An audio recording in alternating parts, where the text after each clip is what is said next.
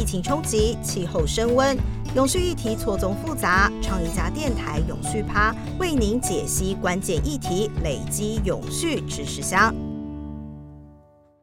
听众朋友，欢迎回到长一家电台，我是呃长一家的英峰。那我们今天其实也很荣幸，就是又邀请到台大风险中心资深助理研究员易阳王易阳来到我们的节目现场上。那今天呢，我们特地邀请他呢来跟我们谈一谈欧洲。呃，为什么要请他来跟我们谈欧洲呢？其实是呃这阵子其实是永续跟减碳的议题在台湾渐渐受到各界的关注。那欧洲常常是一个重要的指标，但大家往往知道它重要，可是不晓得它为什么这么。重要。那首先呢，我们还是先请易阳来跟唱一家电台的呃听众朋友先打声招呼。主持人英峰您好，听听众朋友大家好，欢迎邀请我来这边向大家分享。呃，易阳，Hello，我知道你呃研究欧洲已经很久了，欧洲为什么在这个议题的角色啊跟定位常常是大家呃找来当成是一个模范跟看待的一个重要指标？就像主持人刚刚提出，为什么欧洲欧盟常常就是比大家都先领先一步，然后快一步去。去进行所谓的转型性转型，或是察觉到气候变迁的一个就是议程，然后去把它变成政治议程主流化。它会快一步的原因，我可能会从一些国际脉络来举个例。大家听到很耳熟所谓的《京都议定书》，《京都议定书》呢，它强调了一个精神，这就是说共同但差异的责任。面对一个共同概念，我们都知道气候变迁越来越严峻，然后它绝对不是一个国家可以单一处理在国内政政务可以处理的事情。所以，在一个跨域的风险的一个状态之下，得有办法进行团结起来，把区域部分大部分国家团结起来，一起对抗这个气候变迁。我相信欧洲它是有经验的，而且我们很早就可以看到，全世界最早的一个代表性的区域共同体的话，相信是从欧洲发展起来，就是我们所谓的欧盟。从欧洲美港共同体，然后再来慢慢发展成一个关税同盟，到最后变成一个经济共同体。他们对于一个国际议程，他们是有用一起承担。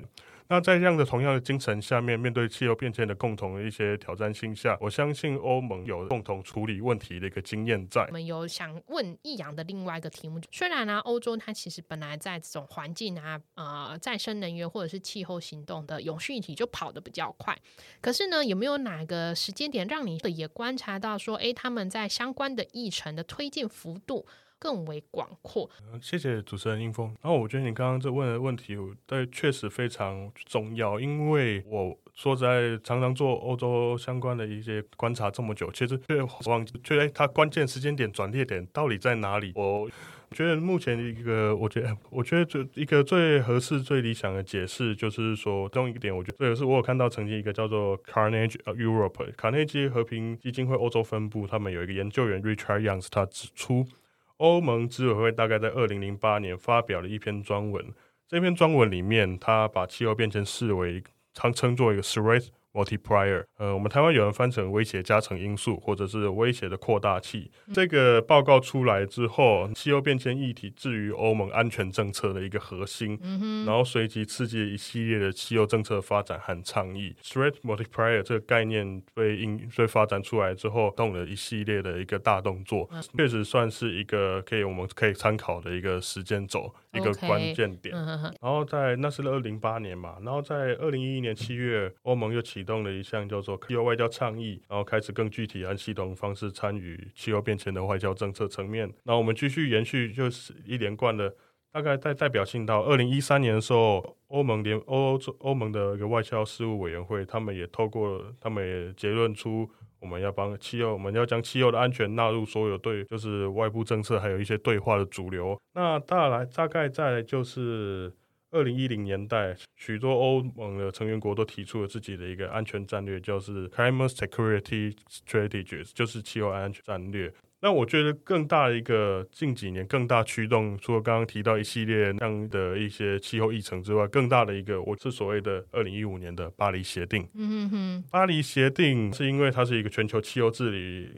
治理领域的一个实质的文件。所以在巴黎协定一出来之后，不仅仅是欧洲，全球的气候议程都应该会受到了这个协定的驱动。我们刚刚有提到一些契机，像我观察人家的研究，人们也提到一个 threat multiplier 这概念？还有巴黎，尤其是然后在全球性的议程，巴黎协定，然后都这样子推动的欧盟转型的契机。那对我来说，其实。不见得就是这些事情一定是这些事情启动了欧洲嗯，领先或者推动的一个进程。是应该可能说不定很多因素，别人也有别人的解读，但是所以我相信这是一个水到渠成的概念。嗯，对，就是它的大环境已经有了气候紧急的状态已经来了，嗯哼，OK，然后在任何比如说一份报告或是一个事件或者是一项协定，都可能在这个大环境下，就是把那个水煮开。哦对，OK，呃，易阳呃从这个一篇的专文，然后又包括说呃提到在这个二零一三年呃欧洲的这种外交事务委员会，又或者提到大家比较关注的一五年的巴黎协定，它有点只是滴水穿石，是那加上现在的时机其实成熟，让嗯很多的议程，然后进进程上又走得比较快一点。对 OK，对对嗯哼。对，诶，那易阳，其实我自己啊，自己其实是最好奇一件问题。那最近是不是就是欧盟很多的议程啊，又或者是政策，或者是制度，其实就是洞见观瞻，一些的制度或者是法规，其实嗯，我们在看欧洲的时候，其实要好好的来观察。第一个我想提的是 Fit for Fifty，叫做我们通常我们翻成五五套案。那第二个我会讲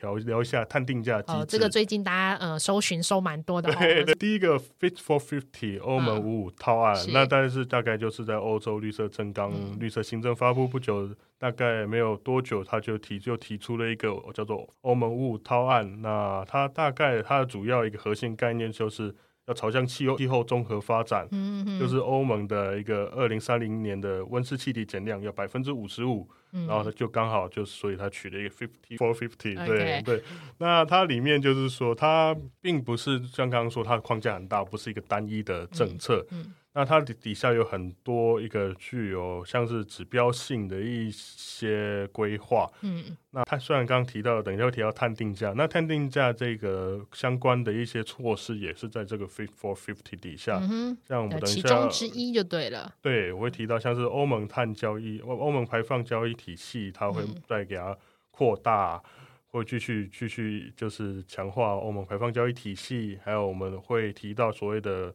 碳边境调整机制，它是一个呃我们俗称碳关税，这我们嗯。等一下也会聊到，嗯。或者是说二零三五或者一个期间，我们会开始就是禁售燃油车，嗯，对，或者是就说我们增加再生能源使用比例，我们目前我们目标二零三零年我们再生能源占比要达四十 percent，或者就是在一些实施一些能源税负的改革。是我大概只有几个列点这样说明这个 package 到底有当然实际上它。的一个涵盖的内容还是真的蛮多的。嗯那为什么我会觉得它重要？那就是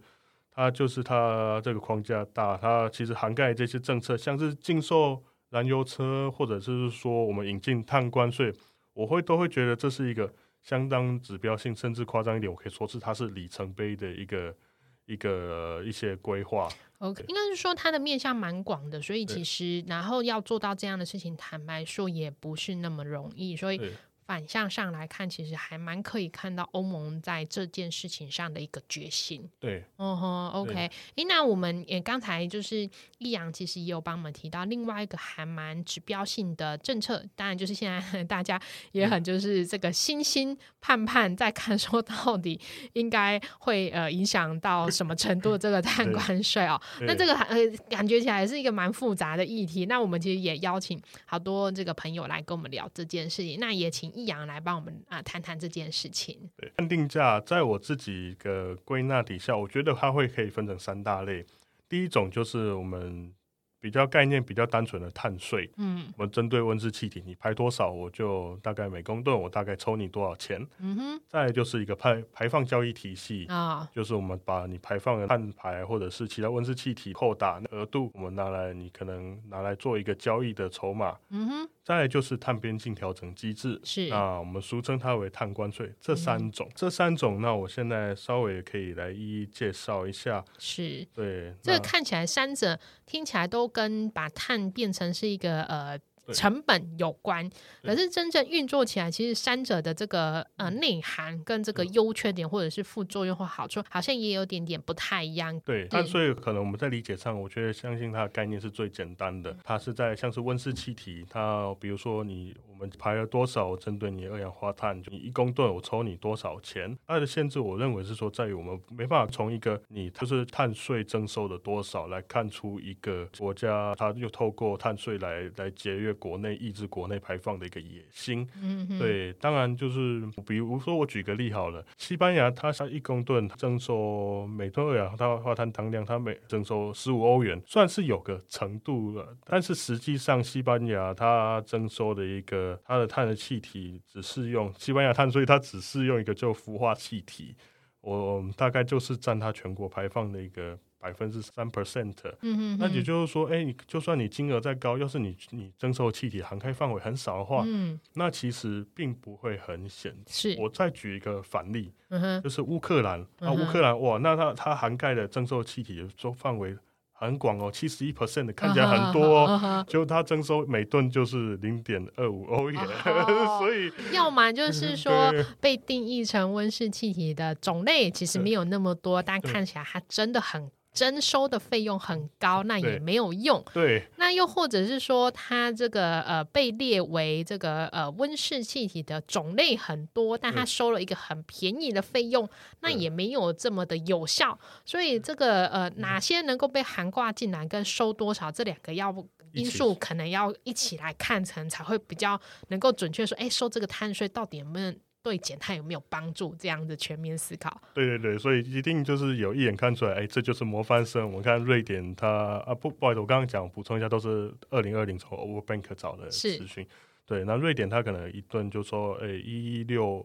点三三欧元每吨，哦然后它涵盖气体有四十 percent。是，嗯对，那这样我们就可以看出它有足够在碳税下面哦下功夫，有下就是。量主题种类有符合，对，然后该收的费用也没有少收，所以就是没有在哪边都偷工减料的 模范生，我们就可以把它就是颁给瑞典这个国家。对，像是瑞典、瑞士，哦那当然就是当然就是二零二零数据，但是我相信这几年下来应该不会差。我们也请易阳来帮我们聊一聊这个欧盟的排放交易体系，这看起来跟这个刚才说的碳税其实是不一样的另外一个概念。对排放交易体系的话，我们当然最具代表性的就是欧盟排放交易体系。那就欧盟就是说，我们先给你提供一个市场一个平台，嗯，然后大家可以把你的温室气体，然后透过在在我们这个机制下，我们进来运作，然后每个国家自己设定，就是说，哎，我们的温室气体排放的扣打上限到底是多少，然后去针对自己国内的企业啊、还有工厂啊，或者是嗯每个单位，就是说，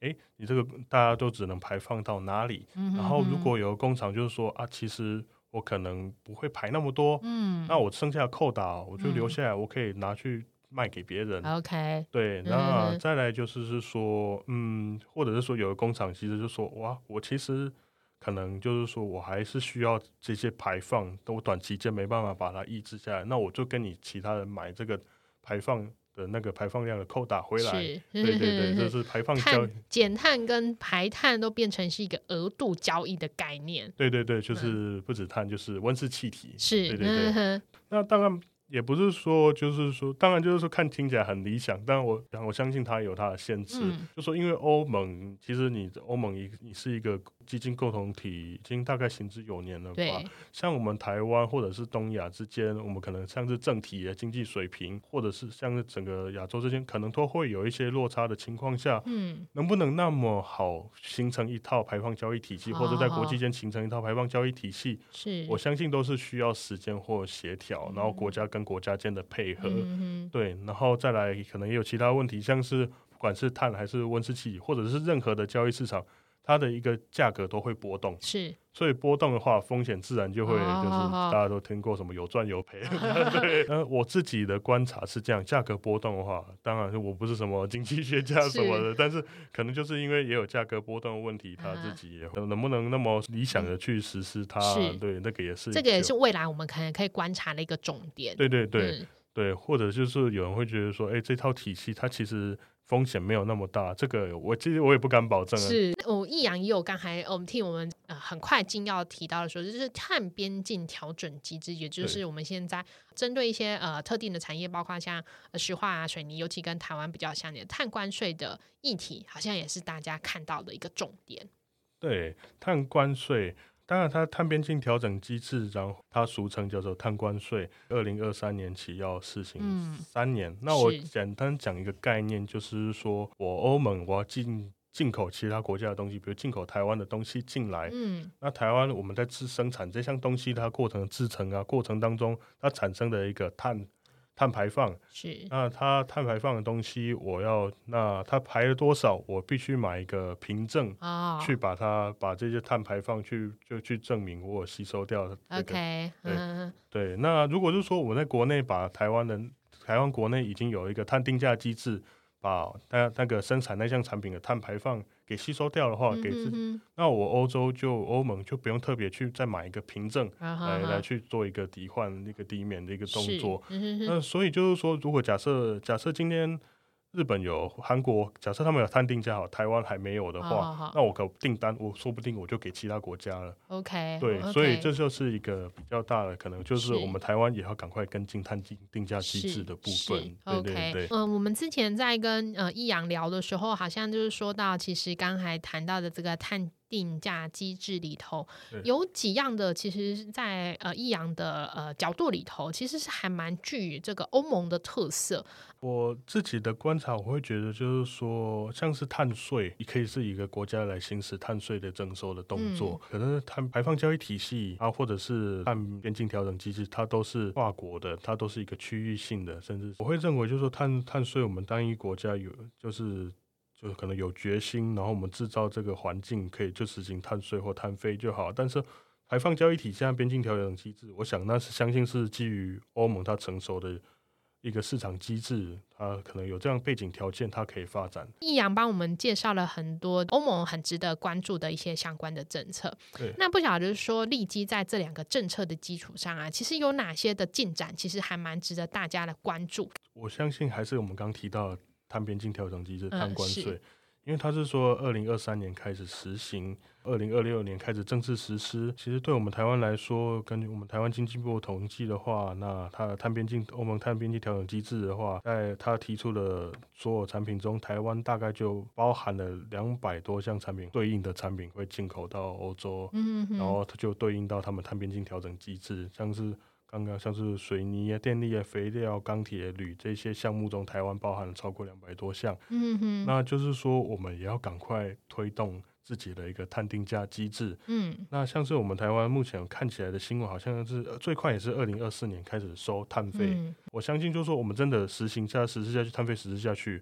配就是它的一个普及化，我相信它应该也是需要一些时间，让大家都去去学习上手。对，去学习上手的这套体系。那所以就是说，我们就算呃碳费如果能不能二零二四真的实施，那能不能赶上二零二六他们正式开始？哦，呃上路的时候，对